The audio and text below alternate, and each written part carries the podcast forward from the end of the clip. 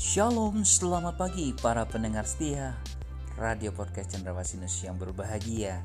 Hari ini kita akan mendengar akan renungan akan firman Tuhan. Biarlah firman Tuhan yang hidup itu akan menjadi berkat ketika Anda mendengarnya Dan rema dalam kehidupan Anda. Selamat mendengarkan firmannya. Tuhan Yesus memberkati Anda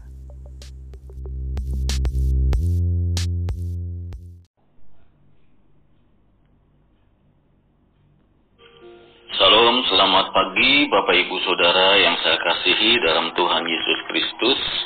Pagi hari ini mari kita akan membaca sebuah firman yang ada di dalam kitab Lukas pasal 12 ayat 20. Lukas 12 ayat 20. Tetapi firman Allah kepadanya, Hai engkau orang bodoh, pada malam ini juga jiwamu akan diambil daripadamu, dan apa yang telah kau sediakan untuk siapakah itu nanti. Saudara-saudara, tidak ada orang kaya yang bodoh. Kalaupun ada sedikit sekali bilangannya. Orang kaya rata-rata pintar, walaupun mereka tidak meraih sebuah pendidikan yang tinggi. Tetapi kreativitas mereka rata-rata di atas orang lain.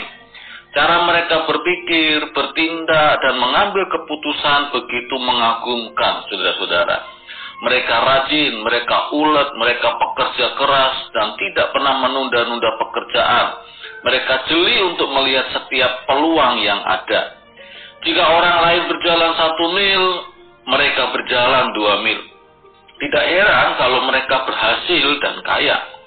Nah, namun dalam kitab Injil Lukas pasal 12, kita temui seorang kaya yang disebut bodoh.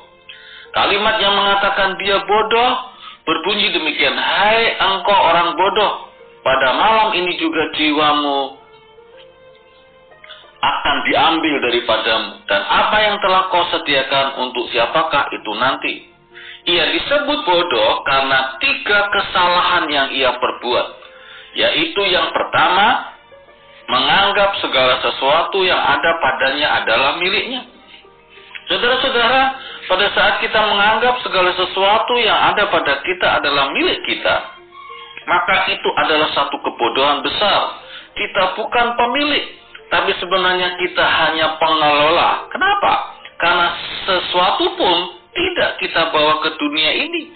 Dan satu pun nanti kita tidak akan pernah uh, bawa saat kita meninggal atau kita dipanggil oleh Tuhan. Sebab kita tidak membawa sesuatu apa ke dalam dunia dan kita pun tidak tidak dapat membuat, tidak dapat membawa apa-apa keluar. Itu ada di dalam 1 Timotius pasal 6 ayat 7. Menyadari fakta kehidupan bahwa hidup ini adalah datang dan pergi dengan tanpa hampa atau tangan hampa akan membantu kita menjalani hidup ini. Dengan iman, pengharapan, dan kasih kepada Tuhan, kita hidup dan kita membawa terang, kita membawa satu keadaan di mana Tuhan sudah membebaskan kita dari keserakahan dan kesombongan. Apa yang ada pada kita adalah milik Tuhan. Segala yang bergerak, baik itu hidup kita, suami, istri, anak-anak, ternak, semua adalah miliknya. Segala yang tidak bergerak, kekayaan, misalnya emas, perak, permata uang, dan segala ladang, itu adalah miliknya Tuhan. Kita hanya disuruh untuk mengelola. Yang kedua, kenapa ia bodoh? Karena ia mengutamakan kepentingan tubuhnya daripada jiwanya. Saat kita mengutamakan kepentingan tubuh dan lupa memikirkan kepentingan jiwa, maka itu adalah satu kebodohan. Orang kaya ini berkata, sesudah itu aku akan berkata kepada jiwaku, jiwaku ada padamu banyak barang, tertimbun untuk bertahun-tahun lamanya. Beristirahatlah, makanlah, minumlah, dan bersenang-senanglah. Lukas pasal 12 ayat 19. Oleh karena itu, saudara-saudara, jangan mengutamakan kepentingan tubuh kita.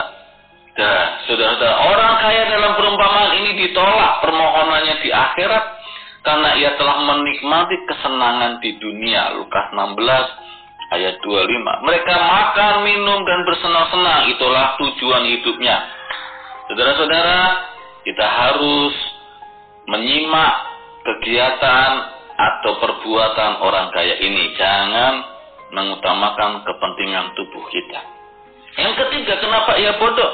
Karena ia menganggap hidup itu hanya di dunia saja. Adalah suatu kebodohan yang besar jika kita menganggap bahwa hidup ini hanya di dunia saja. Itulah yang diungkapkan oleh orang kaya ini.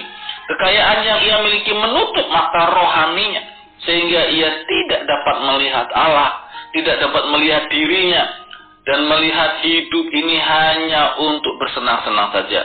Jika ini terjadi pada kita, maka bukan saja suatu kebodohan, tetapi suatu malapetaka. Saudara-saudara, kiranya renungan firman Tuhan pagi hari mengingatkan kita supaya kita tetap fokus kepada Tuhan dan pelayanan.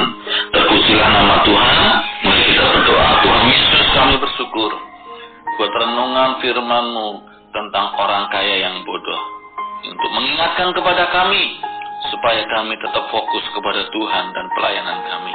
Bukan fokus fokus kepada kekayaan, bukan fokus kepada hal-hal duniawi.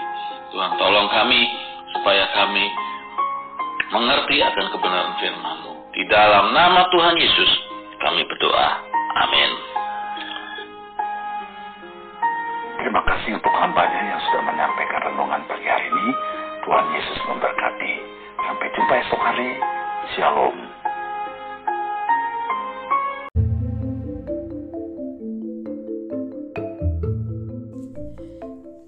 Sampai jumpa esok hari. Kiranya damai sejahtera dari Allah Bapa, kecintaan kasih daripada Tuhan Yesus Kristus, dan persekutuan Roh Kudus menyertai kita mulai hari ini, esok, sampai Maranatha. Tuhan Yesus datang kedua kalinya.